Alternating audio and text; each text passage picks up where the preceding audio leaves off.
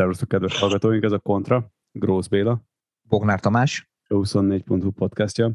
A mai adásunkban pedig a mai adásunkban pedig az agyrázkodásra fogunk beszélni, és a mai vendégünk dr. Vági Beatrix neurológus főorvos. Én is köszöntöm a kedves hallgatókat, és köszönöm szépen a... Az agyrázkódás szerintem így a, talán a második ilyen legbiciklisebb sérülés, így mondjuk a kulcsontörés után, jó a matekon már a kezdésben, de a térsérülések után is. Inkább onnan induljunk, hogy azt már mindenki tudja, meg mindenki unja, hogy az én amerikai sportmániám mennyire erős, és hogyha éppen nem kosras kártyákat gyűjtök, akkor ugye amerikai focit nézek, és fantasy focizok, és ugye ott olyan 6-7 évvel ezelőtt indult el a, komolyabban az a botrány, nem is botrány, de az a mozgalom, ahol elkezdtek kutatgatni, meg vizsgálódni, hogy egyébként, hogy miért lettek demensek, meg miért lettek elég rossz állapotban amerikai focisok, és hát arra jutottak ugye, hogy az agyrázkódás, meg azok sok beülcsapódás nem tesz túl jót így egyébként a hosszú életnek, nem a örök élet elixire. Aztán most ezt csak színesítem azzal, hogy annó 8 évesen talán egy influenza járvány közepette én egy tradicionális sváb farsangtemetésnél a Vörösvári művelési házban csúszkáltam még a korláton, és jó hátraestem, úgyhogy ott összetettem egy olyan, olyan nagy rázkódást, amivel a János Kórház all inclusive feküdtem 7-8 napot. Édesanyám és édesapám nagy örömére. Megint csak untatlak titeket, és szerintem inkább doktornőt mutassuk be. Rajtunk kóklereken kívül valaki értsen is ehhez a témához munkához. 97-ben kezdtem a orvosi pályafutásomat, már az egyetemi éveim alatt is inkább az agy, az idegrendszer működésével foglalkoztam szívesen, és akkor a hatodik év, tehát ez a gyakorlati év, amikor lehetőség volt arra, hogy kórházi, tehát klinikai gyakorlatban is részt vessenek a hallgatók, akkor találkoztam egy kitűnő epileptológus, neurológus főorvossal, és tulajdonképpen az ő szárnyai alatt kezdtem el neurológiával komolyabban foglalkozni. Neurológia osztályra kerültem, majd a gyerekeim születése után idegsebészeti osztályon dolgoztam, most jelenleg alvásdiagnosztikai centrumban folytatom a, a munkámat,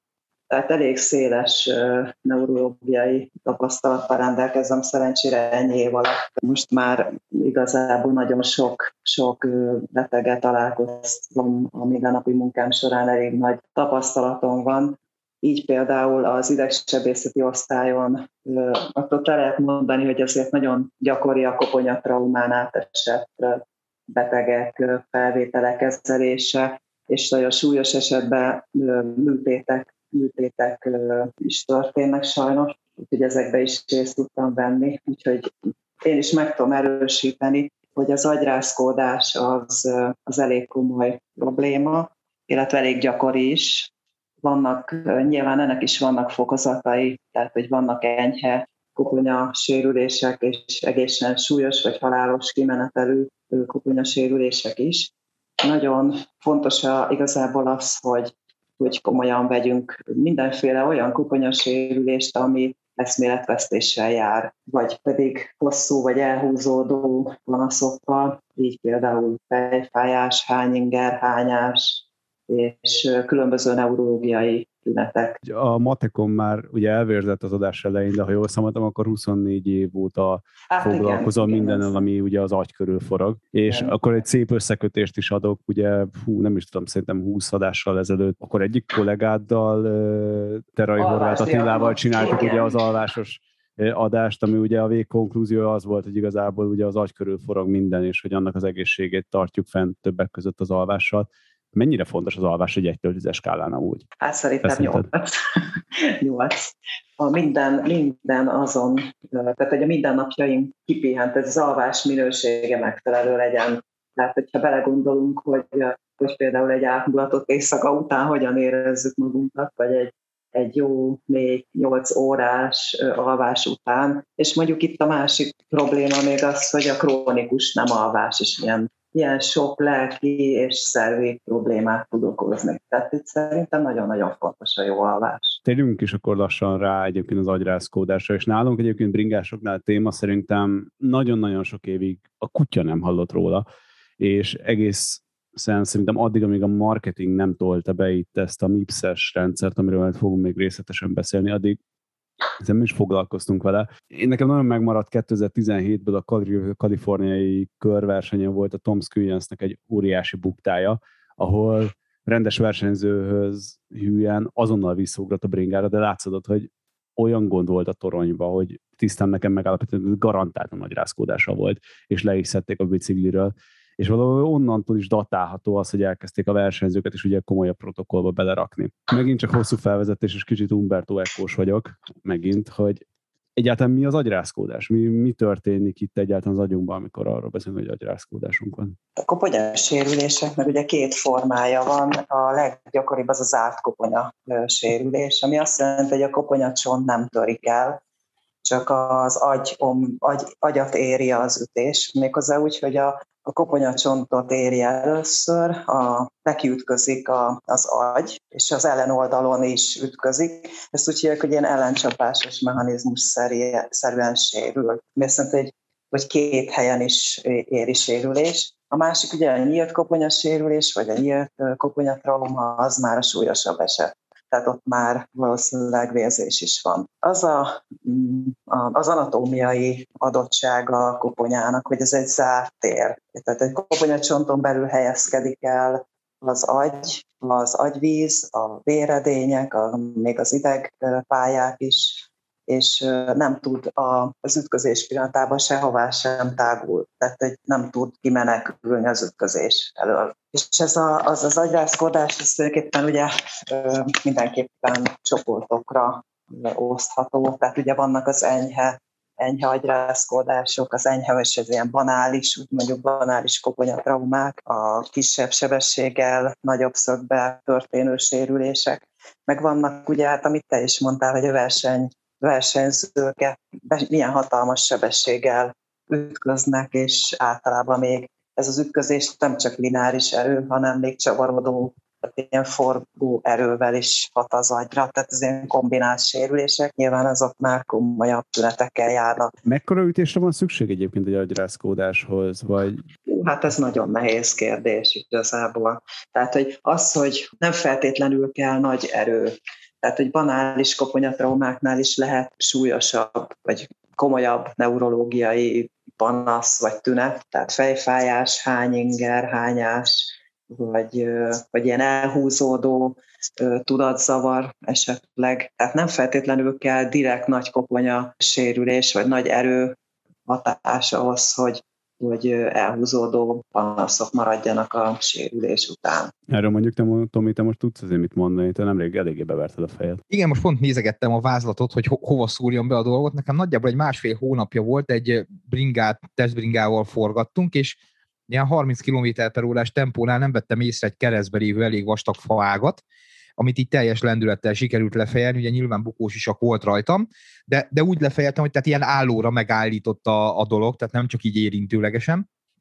És nekem például rögtön az volt a fura, hogy hogy az Anti, akivel voltam, szerencsére így nagyjából képbe volt ezzel, és elkezdett olyan dolgokat kérdezgetni, most így hirtelen nem is emlékszem rá, mert ahhoz azért nagy volt az ütés, de hogy ő képbe volt azzal, hogy miket kell kérdezni egy ilyen, egy ilyen, egy ilyen ütés után, és igazából pont ezen gondolkoztam, miközben itt készültem erre az adásra, hogy, hogy én azon kívül, hogy hogy érzed magad, így nem is nagyon tudnék hogyan kérdezni, ha valaki, aki mellettem halad, ugyanígy, ugyanígy jár. Tehát, hogy honnan lehet egyáltalán felismerni, hogy valakinek ez egy nagyobb ütés volt, ami esetleg már, már nem lehet az, hogy visszajön a biciklire és tekerjünk tovább, hanem mondjuk azt kell mondani neki, hogy fia, ülj le és hívok segítséget. Hát, hogyha valamilyen panasza van, tehát hogyha azt mondja, hogy nagyon erősen fáj a feje, vagy hány ingere van, esetleg hány, vagy furcsán kezd viselkedni, tehát ködös a tekintete, a, az mindenképpen nagy, nagy baj, tehát akkor mindenképpen segítséget kell hívni.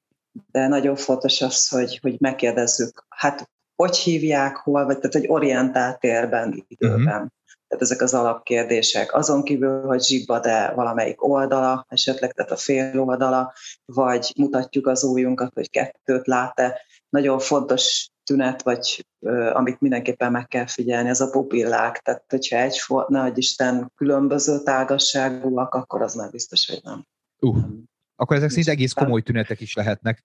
És egyébként nem tudom, hogy így az így a praxisán belül meg lehetett azt különböztetni, hogy ki volt az, aki mondjuk bukós isakban szenvedett sérülést, és ki volt, aki nem már nyilván így a látható jeleken kívül, mert, mert igazából nekem akkor volt az ütés, hogy maga a sisak is összetört, tehát maga a külső híj, a belső ütés elnyelő hab, tehát ellátta a funkcióját, és a jelek szerint én megúsztam jól, mert ugye semmilyen hatása nem lett igazából utána az esésnek, tudtam is bringázni. Tehát mi mindig próbáljuk hangsúlyozni, hogy mennyire fontos bukós sakot viselni, még akár egy, akár egy nem komolynak induló biciklizésnél is illetve bringaboltban is dolgoztam, és sokszor az volt, hogy hát a gyereknek nem kell bukósjak, úgyis csak lassan biciklizik. És ezektől nekem mindig kihullott a hajam. Hát a, ez, ezt így külön, ha nem vizsgáltuk, hogy, hogy csak a biciklistákat nézni bukós isakkal, vagy bukós isak nélkül. Tehát erre így nem fókuszáltunk. Viszont ami nagyon-nagyon komoly koponyatraumával jár, ez a motoros balesetek. Meg ami most nagyon gyakori még a, ez a rolleres balesetek, tehát ezek az elektromos rolleres balesetek, hogy egészen más a, a, az ember helyzete is ezeken a járművekön, meg a sebesség, tehát sokkal védtelenebbek. Mi, mi versenysporttal, versenybiciklistákkal így kifejezetten nem foglalkoztunk, hogy csoportba tudtuk volna őket sorolni, vagy, vagy sisakos, vagy sisak nélküli sérülések, de hát nagyon-nagyon fontos a, sisak viselése, tehát ezt hangsúlyozzuk is. Gondolom a rollereseknél jellemzőbb a sisak nélküli esés. Hát igen, tehát ők, szerintem én még nem láttam rolleres sisakkal közlekedni, nem tudom, hogy ti láttatok-e, én még egyet, egyet sem láttam. És hát, ott is nagyon ritka. Hát igen, az a kicsit a orosz rulett stílus, egyébként nekem egyik barátom hord sisakot a rollerezéshez, mondjuk pont arra a másfél kilométerre, amire használja. Bocsánat. Igen, ahogy beszéltük is, bocsánat, korábban, hogy tényleg nem lehet jól látni az úthibákat. Tehát onnan föntről egészen más a látószög, tehát az ember nem úgy figyeli a még a biciklis is sokkal jobban látja szerintem az úthibákat, az úttestet, ahol közlekedik, mint egy rolleres. Meg ez a vékony kormány, kicsi átmérőjű kerék, magas súlypont, ez egy egészen ideális kombó arra, hogy valaki bármikor lefeküdjön. Meg ugye még nem megfelelő fékrendszer, bocsánat, ezt elfejtettem. Igen, illetve keskeny kormányt akartál mondani. Azt, köszönöm. Legalább te odafigyelsz rám. Motorbalesetes betegeket vagy sérüléseket nagyon-nagyon gyakran láttam és azok nagyon komoly. Például nem csak a koponyatraumák, ugye a nyaki gerinc sérülések, az is életveszélyes állapotot tud előidézni, vagy például a kar, meg a lábfonat sérülések, tehát ilyen idegfonat sérüléseket láttam nagyon gyakran. De itt arról beszélünk, hogy ilyen nagy sebességű becsapódások, vagy akár mondjuk igen, ilyen városi igen. közlekedésben is, akár a motor már nagyon durva tud lenni. Hát igazából mind a kettő. Igen, most, hogy így kérdezed. Tehát ugye motorbalesetes betegek nagyon gyakran elő. Tehát szinte heti gyakorisággal. Még a biciklisták nem is annyira érdekes. Sebesség a lényeg szerintem, tehát hogy ott van a hangsúly, hogy azért nem mindenki tud 30 km per órával biciklizni városon belül. Vagy valljuk be. Igen, és ennél a csigolya sírülésnél be is ugrott, hogy nekem azt futott át rögtön a fejemen, hogy ha ez a faág vastagabb, mert az ott a szerencsé, hogy látszik a videón is, hogy ugye megemeltem a fejemmel ütközés közben, de ha ez egy vastagabb faág, akkor gyakorlatilag ugye valaminek engednie kell, és hát gondolom, hogy ott nem a sisak, hanem a nyakcsigolyám lett volna a, a gyenge Igen. láncem, és éreztem is a nyakomon egyébként még másnap is, hogy azért kapott így is ütést, de abba gondoltam be, hogy gyakorlatilag így hátra törte volna a fejemet, hogyha a faág nem enged fölfelé. És az viszont meg már lehet, hogy nagyobb probléma lett volna, mint maga a becsapódás. Hát itt van ez a ostorcsapás jellegű vagy szerű sérülés, ami de az a klasszikus példa, hogyha egy álló autóba hátulról nagy sebessége belehajtanak, és akkor ez a fej előre lendül, majd vissza, és pont a nyaki gerincvelőt tudja károsítani, vagyis rongálni ezáltal. Az is nagyon nagy baj. Sajnos volt, tavaly vagy tavaly előtt volt egy ilyen bringás haláleset, szerencsére nem Magyarországon, hogy állt a lámpánál a bringás, és az autós nem vette észre, hogy már piros van, és gyakorlatilag hátulról beleszaladt, és nem, a, nem az ütközés ereje volt a nagy, hanem ez a, ugye ez a fejnek a hátra vetődése, és gyakorlatilag abba halt bele szegény bringás srác. Hát a klasszikus az, amikor a jól rendesen, szabályosan közlekedő kerékpárt ütik el. Tehát ez, erre azért sok példa volt már. És Amúgy nagyon nagy. Nekem az egyik ismerősöm egy évig rehabilitálódott egy ilyen, ilyen sérülésből. Egy évig pedig nem volt agyvérzése. Csak egy közepes koponya trauma érte. Milyen részei sérülhetnek egyébként az agynak? Ezek hogyan tudnak gyógyulni? Milyen, mi ezeknek a lefutása körülbelül? Hát nem is az agy, de egyrészt ugye az első, ez a bőr, a bőr alatti kötőszövet, tehát hogy hány olyat látunk, hogy hatalmas pópi keletkezik a, a sérülés helyén, aztán tud sérülni a koponyacsont, az is tud repedni, vagy rosszabb esetben törni, és akkor ott következnek a, az agyhártyák, ugye a kemény agyhártya, ez egy nagyon erős tartó réteg, aztán a, vannak a, a van az, a lágyagyhártya is, meg ami az agyat fedi, még egy hártya, közötte erek, tehát például az is tud sérülni. Nagyon gyakori, hogy a koponya, például egy idős beteg, aki vérhigítót szed, tényleg egy banális koponyatra, ott tényleg egy banális koponyatraumánál szenvedhet úgynevezett kemény agyhártya alatti vérzést, amit meg is szoktak operálni az idegsebészek. Például ez, ez lehet az egyik az agyhártyák fölötti, tehát van egy ilyen speciális még egy típusú vérzés, az például az artériák sérülése, tehát tud sérülni az agy direktben is. Tehát nagyon sokféleképpen. Úgyhogy hát amikor koponya, komolyabb koponyatraumát látunk, akkor a, mindenképpen szoktuk koponya CT vizsgálatot végezni. Tehát, hogy ez az nem szokott kimaradni. Inkább izgul, tehát inkább szorong, és készít egy koponya CT-t, ha komolyabb sérülés van, illetve van valamilyen féle maradandó vagy rumló panasz, például egy fokozódó fejfájás, akkor az, az alap, hogy egy kuponya CT készül, és ugye akkor ott már rögtön látszódik, hogy mi sérült az agyállományon belül jól érzem, hogy ez picikét azért csak-csak megérzésekre, meg ilyen megfigyelésre alapuló mm, diagnosztika, hogy meg kell nézni azt, hogy mi történt, hogyan reagál az ember, ugyanis most nagyon banálisan fogalmaz, az ember nem lett be a motorháztető alá. Igen, tehát hogy, hogy tényleg az, hogy, hogy úgy, úgy kezdődik, tehát a mi, mi szakmánkban mindig úgy kezdődik, hogy ugye anamnézis felvétel. Tehát mindenképpen azért ezt a koponya sérülést látja általában valaki, tehát hogy vagy, vagy el tudja mondani a sérült, jó esetben, hogy mivel ütközött, hogyan, milyen módon. Tehát ugye ez az anamnézis, tehát hogy,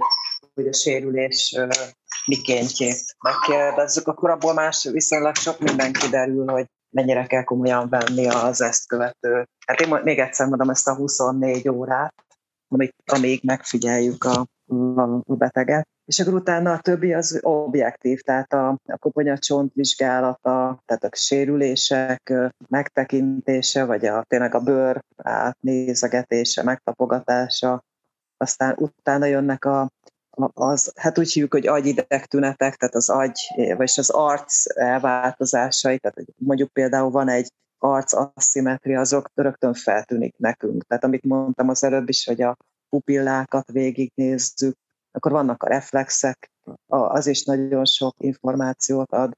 Tehát ez már egy kicsit objektív, és a 24 óra az azért van igazából ez így meghatározva, mert nagyon sok minden változik. Tehát nagyon fontos az, hogy hogyha volt is valamilyen panasz, az melyik irányba halad. Hogy javul, vagy, vagy rosszabbodik, vagy újabb panaszok jönnek. Tehát az is egy úgy, úgynevezett korlefolyás. Tehát honnan indulunk, és mondjuk 24 óra múlva hogyha panaszmentessé válik, semmilyen úgymond ezek közül, amiket elmondtam, tünet, neurológiai tünete nincs, akkor, akkor hazabocsátható persze azzal, hogy egy hétig, egy hétig még pihen a sérülés után. Akkor itt történhet az is azért a 24 órás megfigyelés, mert az alatt akár egy vérrög, vagy egy hematóma bármi ki tud alakulni, ami jelentősen tudja súlyosbítani a helyzetet, és ezért nem szabad pattogni. Igen, nekem volt már ilyen betegem, szegény, ő, azt hiszem, ő motoros sérült volt, motorral sérült, aki bejött a rendelésemre, teljesen rendben volt, semmilyen tünete nem volt, és utána ö, hazament, mert ugye azt gondoltam, hogy ez egy ilyen enyhe koponya sérült volt, majd visszahozták mentővel 12 óra múlva, és akkor már tényleg voltak tünetei. Tehát nagyon-nagyon ingoványos talaj igazából a koponya sérülés, nagyon orvosilag is. Tehát inkább, én azt mondom, hogy inkább túl kell aggódni a helyzetet, mint elbagatelizálni. Minden esés, ahol, ahol leír a fejünk, az instant agyrázkódásnak számít, vagy itt van azért benne egy pufferzóna, ami nem? Hát a pufferzóna maga, ezek, amiket elmondtam, ezek a, az agyhártyák, a koponyacsont is nagyon sokat tompít. Koponyacsont, az agyhártyák, maga az agyvíz, ami ugye az agyat veszi körül. Tehát az is egy védőréteg. Tehát azért ezek nem direkt traumák, hanem erősen letompított traumák, amik érik így a, e, ezekben az esetekben, hogyha egy egyszerű esésről van szó. És jól gondolom, ugye itt beszéltünk a motoros esetekről, ugye én motoroztam is régebben, tehát ott azért egy masszív, lehetőleg zárt bukós isakban van a fejünk, tehát igazából maga a G-erő, a lassulás az, ami ott a több gondot okozza, mert gondolom, hogy motoros sisakba elesik valaki, akkor azért nem a, nem a vágás meg az egyebek lesz az, ami, tehát nem a fizikai behatás, hanem inkább ez, hogy, hogy gondolom nagyon nagyot lassul a maga az agy, illetve a fej. Igen, igen nagyon jól mondod. Tehát, hogy ez is uh, nyilván ennek, a, amit te is jól fogalmazta, ez a puffer, hogy ennek is van egy kapacitása. Tehát, hogyha ezt túl lépett, tehát ennek a védő úgy mondtad, hogy védő rétegnek, ennek a kapacitása túléped mondjuk a sebességgel, vagy a, vagy a lassulással, vagy a gyorsulással, akkor az is, tehát ezek ugye indirekt hatások.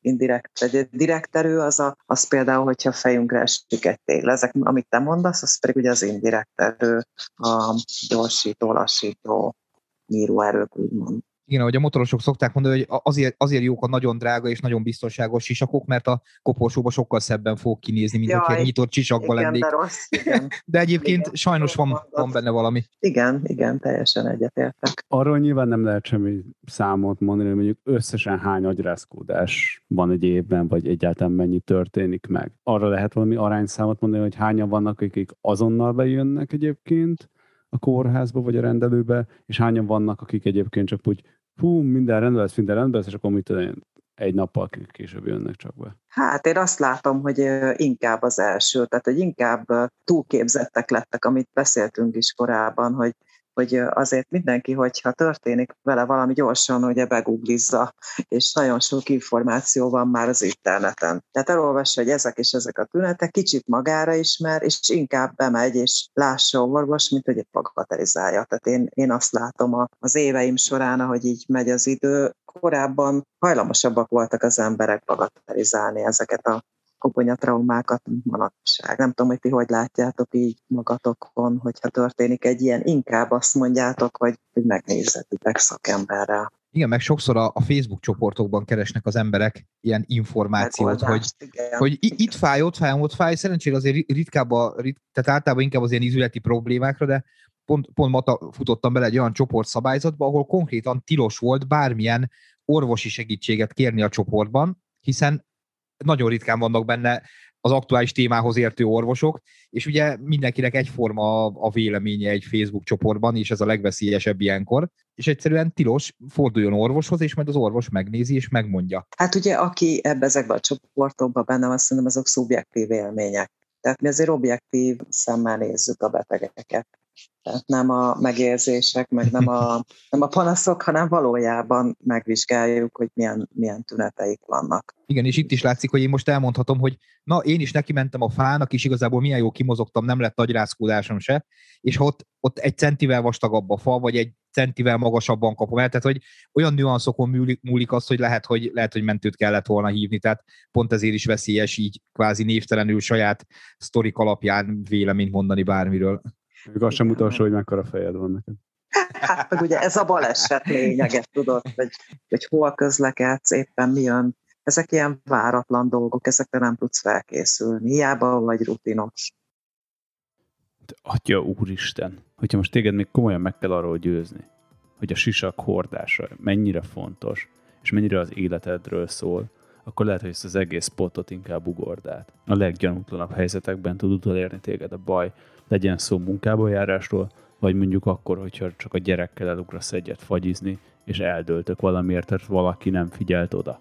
Ne kockáztas. Menj el a legközelebbi Decathlonba, ahol nem csak a házi márkák, de olyan nagy nevek közül, mint a Giro, Bell, vagy akár a Mavic is válogathatsz, és egy felnőtt sisakot már 4990 forinttól, és egy gyereket már 2490 forinttól megvehetsz. Úgyhogy őszintén, nem pénzkérdés a biztonság jelentősen felkészültebbek az emberek, de hogy azt is érzi az ember, hogy megint csak hozom a párhuzamot az alvással, hogy az utóbbi pár évben lett szintén fel, felkapottabb tudományág a neurológia, meg az agyrázkódás. Ne, nem, nem problémásabb egyébként, amikor egy páciens mindent tud éppen magáról, és így elolvasta már éppen a WebMD-t A-tól Z-ig, és éppen csak egy visszagozást kér, vagy ez inkább megkönnyíti magát a munkát, és nem kell annyira meggyőzést gyakorolni rájuk? Ezeket pozitívként élem meg, tehát én szeretem, hogyha hogyha az emberek haladnak a tudományjal, és, és konkrét kérdéseket tesznek föl, mert ez engem is úgymond próbára tesz, tehát hogy meg tudom-e válaszolni. Ezek alapján a sok tudás, meg az információk alapján meg tudom-e győzni tényleg, ahogy te mondod, hogy, hogy igazából nincs semmi komoly baja. Ez szerintem, ez szerintem nagyon jó. Tehát én, én ennek örülök. És ez, ez most egy múló trend, hogy ez most éppen a neurológia, meg az agyrázkódási mm, figyelem központjába került, vagy azt gondolod, hogy ez meg fog maradni, és az agy az egy egyre fontosabb területe lesz, meg a neurológia így a életünknek is. Én általánosságban beszélek, tehát a, az ambuláns betegekről beszélek, akik jönnek vizsgálatra. Tehát, hogy igen, jól tájékozódnak az interneten, tehát a saját problémájukról. És igazából egy megerősítést várnak, hogy valójában jól gondolják a betegségüket, tényleg az a baj, vagy esetleg egészen más. Tehát szerintem ez általános, tehát nem csak az agyrázkódással kapcsolatban, ugyanúgy a szklerózis, multiplex, fejfájás, tehát jól képzettek, és én ennek örülök. Felvilágosultak az emberek. És nem emeli meg mondjuk az ilyen hipohondereknek a számát egyébként az a szabadon elérhető képzettség? Hát az a baj, hogy a hipohonderek számát a Covid is, tehát ez a Covid mhm. járvány pandémia is meg, meg növelte. Tehát én az utóbbi két évben rettentő sok pszichés problémával találkozom. Alapvetően ugye a, a neurológia az az organikus dolgokkal foglalkozik, tehát epilepsziás beteg, migrénes, sztrókus, akkor perifériás idegrendszeri betegek, de nagyon sok most az átfedés, tehát a depresszió, szorongás, nem alvás, ugye hát itt a munka megtartás, elvesztés, a pandémia alatt, meg a különféle tünetek észlelése, tehát hogy azért sokan azt gondolják, hogy ugye átestek már a Covid-on, de nem diagnosztizálták, mégis számos panasszal, tünettel érkeznek, tehát ez egész most így összemosódott. Tehát elég, elég sok pszichés probléma van mostanában, úgy látom emiatt. Én amellett érvelek, és nekem van egy ilyen teóriám, hogy azok a fejre érkező ütések, amik statikusak, tehát lehet, hogy kisebb lendülettel következnek be, de, de nullára megfogják a fejet, azok veszélyesebbek, mint azok, mikor az ember nagy tempóval esik ugyan el, de kigurulja, ugye így többször ér mondjuk a feje az aszfalthoz, a, a talajhoz egyebek, viszont, viszont van benne egy, egy dinamika, tehát nem ez a statikus ütődés van. Nem tudom, hogy ebbe van valami kimutatható dolog, ezt jól gondolom, vagy teljesen tévút? Hát, hogyha egy ponton éri a, a koponyát egy nagyobb trauma, akkor az biztos, hogy nagyobb sérüléseket okoz az agy, agyban, vagy a koponya csonton belül, mint hogyha több kisebb ütés éri. De ez uh-huh. ugye egy, egy alkalom, tehát eh, amit Igen. te is bevezetőben mondtál, hogy a boxoló krónikus, kisebb vagy nagyobb koponyatraumája, tehát éveken áttartó koponyatraumája, ez meg sokkal veszélyesebb, mint egy nagy koponyatra, egy nagyobb közepes koponyasérülés az maradandó változásokat okoz az agyban, tehát ezek a folyamatos kis koponyatraumák, ami éveken át éri az agyat. Én ezt mindig a gyerekbringa eladáskor, mikor a szülők nem akartak sisakot venni a gyerekbiciklihez, én mindig akkor példálóztam ezzel, hogy de hát lassan megy a gyerek, mondom, oké, de a legstatikusabbat esni majdnem álló helyzetbe lehet, mikor a gyerek elveszti az egyensúlyát, és mondjuk oda csapja a fejét a patkához, vagy bármi. Tehát nem akkor lesz veszélyesebb rá, amikor már tud száguldozni kint terepen, és, és esetleg úgy esik el, hanem ez a tényleg váratlanul jövő eldőlések és ezzel próbáltam mindig hatni arra, hogy hát azért a bukós is a gyerek esetében talán még fontosabb, mint a felnőttnél. Hát igen, jól mondod, mert ugye ez nem úgy van, hogy egyszer elesik, hanem esik kell. Tehát ez megint ez a krónikus, kisebb koponyas sérülések szerintem sokkal rosszabbak, mint egy közepes koponya, ami koponyasérülés, ami viszonylag nagy erővel történik. Tehát ami úgy nyolc nap alatt teljesen tünetmentesen el tud múlni, még ezek a folyamatos koponyatraumák akár évekig tartó, mondjuk nem alvás, vagy uh. személyiségváltozást okoznak. Tehát azért ez, ez, amit te mondasz, például van ez a korkép, ez a krónikus traumás enkefalopátia, így hívják igazából amikor ezek a kisebb sérülések érik folyamatosan az agyat, vagy mindenféle más neurológiai probléma is előfordul majd hosszú távon. És abban van valami, hogy tehát mit tudom én, egy, egy gyereknek gondolom x éves koráig mondjuk úgy, hogy fejlődik a koponyacsont erőssége, stb. És mondjuk lehet azt mondani, hogy, hogy mondjuk 16 éves kortól már mindenkinek egyformán erős a feje, vagy ez mondjuk függ a testfelépítéstől, genetikától, egyebektől? Nyilván vannak olyan anyagcsere, meg hormonális betegségek, ahol a csont szerkezete ez nem olyan, mint egy átlagos.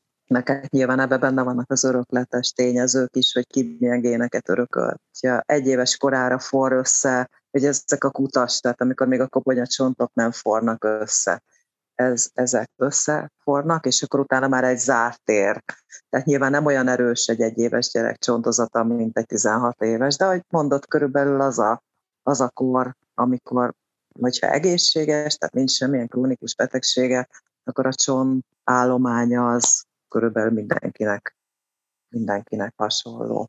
A kerékpár és a küzdősport között ott van egy nagyon nagy diffi, hogy mivel hogy a küzdősportokban ugye folyamatosan ütlegelik a fejet, ott egy ilyen krónikus elváltozást tud fellépni az agyban, amíg a kerékpárban azért legtöbb esetben olyan bukások vannak, amik ugye egy ilyen nagy statikus trauma, és annak lesz valamilyen komolyabb, vagy remélhetőleg nem komolyabb kimenetele, amit utána vagy kiheverünk, vagy nem. Teljesen jó mondat, hogy a küzdősport szerintem így a, az agyrázkodás szempontjából hosszú távon sokkal, de sokkal ö, súlyosabb és hogy veszélyesebb sport, mint a, mint a biciklisport. Ez úgy életedben, te nem tudom, hogy te mennyire sokat biciklizel, gondolom, hogy nem ért annyi koponyatrauma, mint a boxolókat nap, mint nap, kb. százszor éri pont ezen mm, adásra gondolkoztam, meg szerintem nekem elég jól számosan tart, hogy szerintem négy sisakot törtem összesen szét a fejemen.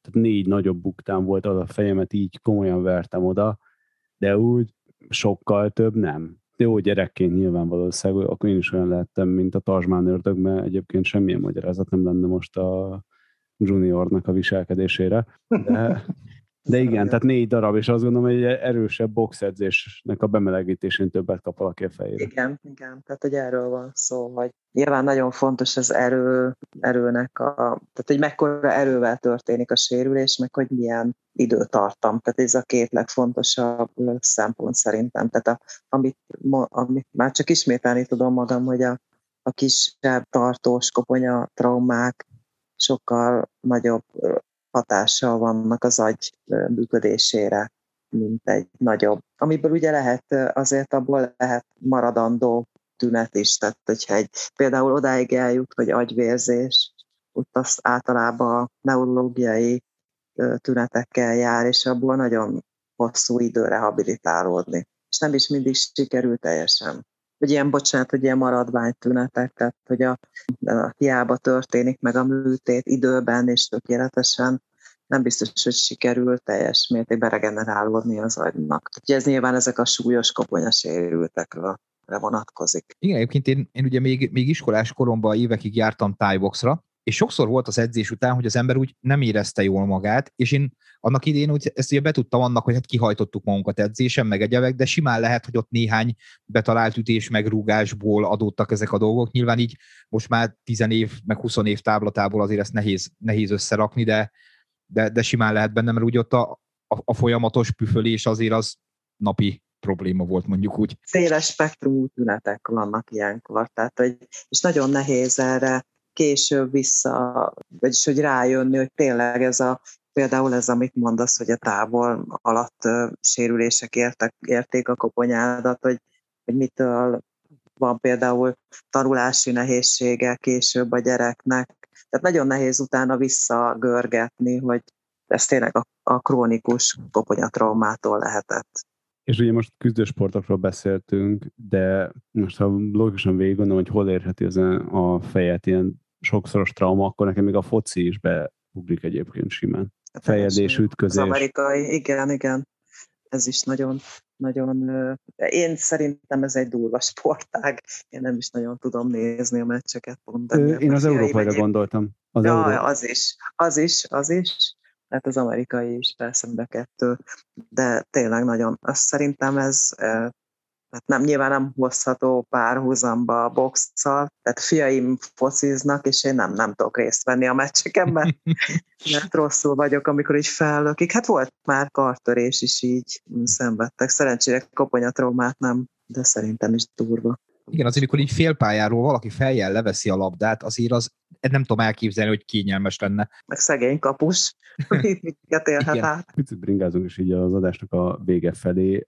Mondtad, hogy a legnagyobb bukták a motorosoknál van nyilván a sebességből adódóan, de milyen gyakran látsz kerékpárosokat a kezeid között? Az igazság, hogy a, a kerékpárosok, így, ugye mint neurológus nem csak a, a fejükön sérülnek, tehát azért nem igazából a neurológiai vagy idegsebészeti osztályon kezelik őket, hanem általában a traumatológián. A traumatológiai osztályon kötnek ki, mert én még nem nagyon láttam olyan biciklist, most téged kivéve, hogy csak a fejét ütti meg egy ágba, hanem nyilván az esés után jön a kar, a láb, meg a törzs sérülése, és inkább azokkal a panaszokkal fekszenek osztályon, nem pedig a, a koponya traumájukkal. Tehát egy szerencsére igazából nem, nem látok sok kerékpárost a, az osztályon feküdni szerencsére. Ugye még az adás elején szoba hoztuk itt a MIPS technológiát na, a sisakokban, amit ugye pont ugye az agyrázkódásoknak a kialakulásának a megcsökkentésére. Jézusom, ez ocsmány egy szószerkezet volt, bocsi Tomi. Fejlesztettek ki. Ugye ez egy svéd cég, azt kell tudni róla, hogy van gyakorlatilag a sisakon belül egy háló, ami ugye el tud mozdulni rotációs irányba, és ezzel ugye ezeket az ilyen pont, ugye mondtuk, ugye, ahogy doktor is mondta, hogy nem csak frontális, hanem ugye ilyen rotációs erő, erők is hatnak az agyra, és ez csökkenti. Mi a véleményed ezekről, erről a technológiáról? Most ugye a kerékpárosok gyakorlatilag ebben látják a örök életnek a szent gráját. Igazából szerintem kategóriákba kellene osztani a kerékpárosokat, neked hát nyilván nem mindegy, hogy, hogy valaki, mondjuk itt Budapesten munkába járni elég veszélyes dolog, tehát lehet, hogy ott ha párhuzamba volható egy verseny, versenybiciklistával, hogyha így vesszük.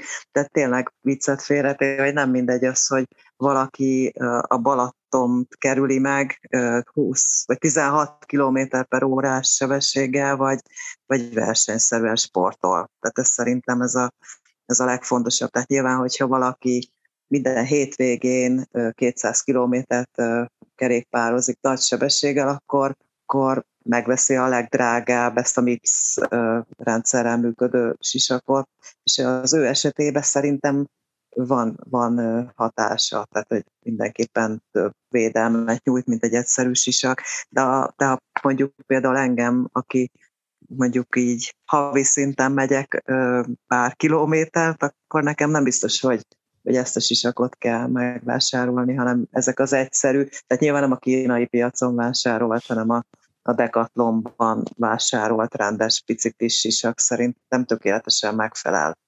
Tehát szerintem ezt, ezt kell valahogy így ö, át, átgondolni, hogy nem mindegy, hogy kiről van szó. Tehát, hogy ki szeretné, a, és ki kerékpározik, milyen szinten. De nem, tud, nem tudok erre igazából tudományos adatokat hozni. Próbáltam én is utána nézni, hogy voltak kísérlettek a, ezekkel a mipszes sisakokkal, de ott az volt a kérdés, hogy hogyan modellezzék az emberi fejet. Tehát, hogy hogyan, mondjuk például azt hiszem pont a svédek egy ilyen gumi fejre húzták rá a sisakot, és akkor úgy ejtettek rá egy nagy tömegű üllőt, egy nagy tárgyat, és nézték, hogy hogyan, hogyan viselkedik a, a sisak, meg nyilván a, a gumi labda, az amerikaiak meg csak lerögzítették, és úgy dobták rá a, az ülőt, de nagyon nehéz, még egyszer mondom, modellezni az emberi fejet. Meg az sem mindegy, hogy valaki teljesen kopasz, vagy egy ilyen tús hajjal rendelkezik, hogy tehát hogy szereli föl az, tehát hogy hova, hogy illeszkedik a, ez a műanyag rész. Mert én úgy tudom, hogy ez a ez a műanyag rész, ez a, pont ez a plusz háló, ez rögzül a fejre, és a sisak mozdul el ezen a, ezen a hálón. Igen. Tehát, tehát, hogyha nem tud jól rögzülni, akkor szerintem semmilyen plusz hatása nincs. Tehát értitek, hogyha van egy ilyen dús hajjal rendelkező nő, vagy egy teljesen kupasz férfi, akkor nyilván kupasz férfi fog jobban járni. Végre valahol előnyben vannak a kopasz férfiak. Jobban rögtül a fején. De nem tudok erre nektek mondani tudományos bizonyítékot, hogy tényleg ez a ez a MIPS rendszer jobb, jobb lenne, mint, mint az egyszerű hagyományos isak. Kérdeztem is az idegsebész kollégákat, hogy ők, hogy ők mit gondolnak erről, de szerintem nem ad annyi plusz, mint amennyivel Hát én azért nézegettem az árakat, mert én nem tervezem, hogy ilyen sisakot fogok Van némi különbség az árakban, hogy, hogy ők sem tudták megerősíteni, hogy annyival többet nyújtanak. Igen, és egyébként ezt már a, a kifejezetten sisakokról szóló adásban is elmondtuk, de nem biztos, hogy valaki hallgatta mondjuk a harmadik adásunkat. Amit el kell kerülni, hogy bizonytalan helyről vegyen az ember sisakot, tehát ez mondjuk az AliExpress-es rendelések, egyebek, mert tényleg, hogyha a Decathlonba is veszel egy, akár csak egy belépő szintű sisakot, az megfelel minden uniós követelménynek, ugye megvannak azok a töréstesztek, egyebek, aminek meg kell felelni, tehát ez a sisak tudni fogja. Nyilván egy 30, 40, 60, 80 ezer forintos sisak többszörösen túl teljesíti ezt, mert ugye beszéltünk már arról, hogy amikor mondjuk többször ér aszfalthoz az embernek a feje, akkor nem baj, ha még a második földet éréskor is valami összetartja a sisakot, és már nem darabokban van, de legalább az a lényeges pont megvan, hogy a, hogy a megfelelő teszteken átment a sisak, még a távol-keletről ilyen berendelt mindenféle utánzatoknál, ez lehet, hogy megfelel, de lehet, hogy nem, és nem biztos, hogy én szeretném kipróbálni, hogy megfelelte vagy nem. Ezzel is teljesen egyetértek, tehát én is hasonlókat olvastam meg, hallottam, hogy ezek a úgymond ezek a kínai bizonytalan származású sisakokat, azokat tényleg el kell kerülni. Vagy akkor inkább semmi. Tehát hogy én azt gondolom, hogy ha ilyen sisakot veszünk, nem is biztos, hogy a szellőzés megfelelő, mert az is számít. Gondolom, hogy ennek a lég tartalomnak is van jelentősége, ezt sem tudom pontosan megmondani, lehet, hogy ti ezt jobban tudjátok, hogy például egy zárt sisak, vagy ezek a szellőző sisakot, vagy csak kényelemről szól, nem tudom. Hát nem, nem mert azért, hogyha, tehát hogyha ha kvázi megfő a fejünk benne, az például a koncentrációt, meg, a, meg az egyensúlyozást, azt már tudja simán rontani is, tehát aki biciklizett már ilyen úgynevezett dört sisakban, amin csak három-négy darab lyuk van, azért azt tudja, hogy milyen tud lenni egy meleg nyári napon. Tehát szerintem ilyen át, áttételesen van, van lényege annak, hogy egyébként milyen hőmérsékletű a fejünk alatta. Hát igen, az igaz, csak hogy fizikailag van ennek jelentőség, ennek a lég tartalomnak, hogy az is jelente védelmet. Hát az, ne, az nem hiszem. Illetve nyilván minél kevesebb a légbeeresztő nyílás, annál tömörebb a sisak, de egyenes arányban nem mondanám, hogy áll azzal, hogy erősebb is. Keresgéltem így az adás előtt kutatásokat, és azt gondoltam, hogy ha világ megváltóan csökkenteni egyébként az agyrázkódásnak a lehetőségét a MIPS rendszer, akkor erről biztosan a második Google eredmény ezt adná ki, de egy egészen szemmel látható óramennyiséget eltöltöttem MIPS-es oldalakon, és nem nagyon találtam én se egyébként, hogy ez most éppen annyival csökkenteni az agyrázkódást. Tudományosan bizonyított lenne, hogy x százalékba elkerülhető mondjuk ezek a súlyos koponya traumák, mert ugye a szakmai protokoll a súlyos koponyasérültekről van az idegsebészeti szakmán belül, akkor az biztos, hogy benne lenne a MIPS rendszerrel működő sisak. Tehát, de szerintem. Tehát arról mi is tudnánk. És amikor így elkezdtünk beszélgetni, akkor nekem is utána kellett olvasnom, hogy egyáltalán hogy működik ez a rendszer. Tehát szerintem akkor az orvosok lennének, vagy az idegsebészek elsők, akik erről a rendszerről hallottak volna, de nem. Megmondom őszintén, hogy végigkérdezgettem az idegsebész kollégáimat, és nem voltak tájékozottak ezzel kapcsolatban. Ez kicsit olyan szerintem, mint a kerékpározásnak a gyerekülése, hogy ebből is el lehet adni a leg-high-tech-kebbet, meg legkomolyabbat. Igen, igen, szerintem is. Amúgy tök érdekes, mert nyilván nem reprezentatív, bár kellő mennyiséget fetrengtem az aszfalton így a pályafutásom során esésekből kifakadólag, de nyilván ez a négy sisak, amit összetörtem, ez még mindig nem egy olyan minta, amire azt mondanám, hogy jó, négy alapján nem kaptam magyarázkodást, tuti nincs értelme mipszet venni, tehát ez itt a jogi állásfoglalás, hogy nem mondjuk azt, hogy ne vegyél, csak azt mondjuk, hogy azért érdemes egy picit meggondolni, hogy mondjuk kapsz annyi benefitet az egésztől. A másik egyébként, ami nekem is ugye pont bejött, amit ugye említettetek, hogy melegebb. Nekem például ez a háló, ahogy ráül a fejemre, és igen, még 37 évesen azon kevesek közé tartozok, akik bár őszülnek, mint a fene, de hogy még van hajam, és hogy annyira melegettől a hálótól, hogy értem ezt, nem, nem tudok hordani mipszes sisokat, mert tényleg, mint hogyha még alatta lenne egy ilyen ovássapka. Nem tudom, én nem, ezt nem tudom megerősíteni, mert nem próbáltam még ilyen sisakot, de azért szerintem abba, abba biztosan egyetértünk a kollégáimmal is, hogy sisakot kell hordani. Tehát ez az alap. Ha valaki tényleg komolyabban biciklit, nem az, hogy kiugrik a szomszédos kerületbe, de mondjuk hát nyilván az ember bárhol szenvedhet sérülést. Tehát, hogyha így, így veszük, akkor, akkor rövid és hosszú távon is érdemes. Igen, és ugye most jönnek, jön majd a hamis biztonsági érzetnek a címszava, ami tudom, hogy a Tommy triggereli ez a mondat a sisakhordással, meg én is pont tegnap, nem múlt héten még belefutottam egy cikkbe, ahol kimutatták, hogy egyébként azokban az országokban, ahol egyébként kevesebben hordanak sisakot, ott kevesebb a kerékpáros baleset, de hogy ezek ilyen nagyon finoman fogalmazok, enyhe csúsztatások. Hát én is azt gondolom, meg amit mondtam is már itt a közepén, a beszélgetés közepén, hogy, hogy tényleg a kerékpárosoknak nem csak a feje sérül. Tehát, hogyha belegondoltok, amikor ez a négy sisak összetört, akkor szerintem nem csak a fejedet ütötted meg, hanem benne volt ott karláb, meg egyéb minden más is. Hát az, az egyik és ez kimondottan egy ilyen Benny Hill show volt, ahol leolvadt a ruhámnak, úgy értem le, hogy csúsztam az oldalamon, a bokámon lukas volt a zoknim, leért a térdem, a medencém, a oldalam, a vállam, a könyököm, a tenyerem, és úgy mentem be a Vöröshari STK-ba, hogy a nadrág úgy olvadt le rólam, hogy egy picit oldalra kellett húzni a nadrágot, hogy ne látszódjék ott a, a finoman fogalmazok. És akkor ezt így hagyjuk ennyibe. Tehát egy ilyen, persze, olyankor minden, főleg bringát, ugye gyakorlatilag nincsen a emberen a igen, sisakon, szóval. meg a szemüvegen kívül védőeszköz. Igen, igen, hát hogyha így vesszük, akkor akkor hol van a nyakvédő, a gerincvédő, a térdvédő, tehát, hogy a görkölcsojások beöltöznek, tehát hogy akkor így, akkor igazából mindent lett. Nyilván a legfontosabb szervünk az agy, meg visszakanyarodva, hogy te is mondtad, hogy minden, mindent az irányít. Tehát, hogy legfontosabb, hogy az épp maradjon, de ha már meg szóba került, a nyaki gerincet is ott sem, semmi nem védi. Tehát az is ugyanolyan erő, vagy ugyanolyan százalékba sérülhet, mint a, mint a koponya. És ez protokoll is, hogyha valaki ér egy súlyosabb, vagy közepesen súlyos koponyatrauma, mindig meg kell nézni a gerincet, és legalább egy röntgenvizsgálata. Nagyon gyakran kapcsolódik a kettő. Jó, tehát akkor azt így azért az adás végére tudjuk rögzíteni, hogy mindenki hordjon sisakot, akkor is, hogy csak keveset bringázik. Így van egyébként, ezt így, így mondjuk ez legyen tényleg a, a vég, vége. Hogy... Amúgy egy hülye kérdés, de kötelezővé tenni a sisak hordást? Igen, tehát teljesen jó kérdés, és én azt mondom, hogy igen.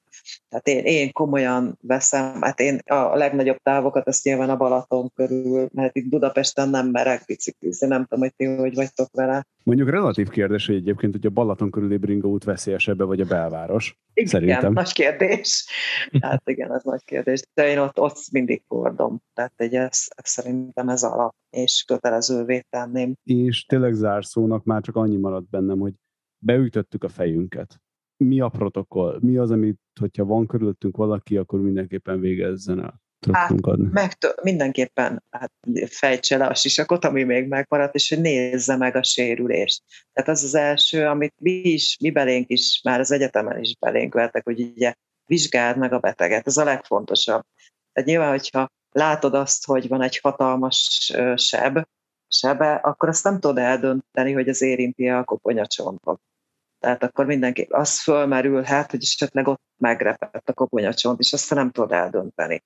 Ha látsz egy tátongó sebet, akkor ez a minimum, hogy, hogy trauma, vagy egy sürgősségi osztályra be kell menni, ellátni. Hát ugye ilyenkor szoktak te tanúszoltást is, hogy olyan, olyan helyen sérültél, vagy ilyen földelszennyezett lehet, vagy tudod, tehát nem steril pályán, akkor utána, miután megnézted a sebet, ezek, amiket elmondtam, hogy vagy megkérdezett, hogy hol van, hol van, tudja, hogy hol van, hogy mi történt vele. Én a dátumot is meg szoktam kérdezni. Hát ezeket a külső dolgokat, a szemét megnézed nyilván, hogyha furcsánál, vagy pupillái furcsák, vagy valahol zsibbad, hogy azt mondja, hogy, hogy zsibbad a keze, lába, akkor ezek mindenképpen olyan jelek, amiket te nem tudsz eldönteni, hogy, hogy mennyire objektív vagy szubjektív, akkor úgymond segítséget kell kérni, az meg, az meg a sürgősségi osztály. Tehát inkább legyen az ember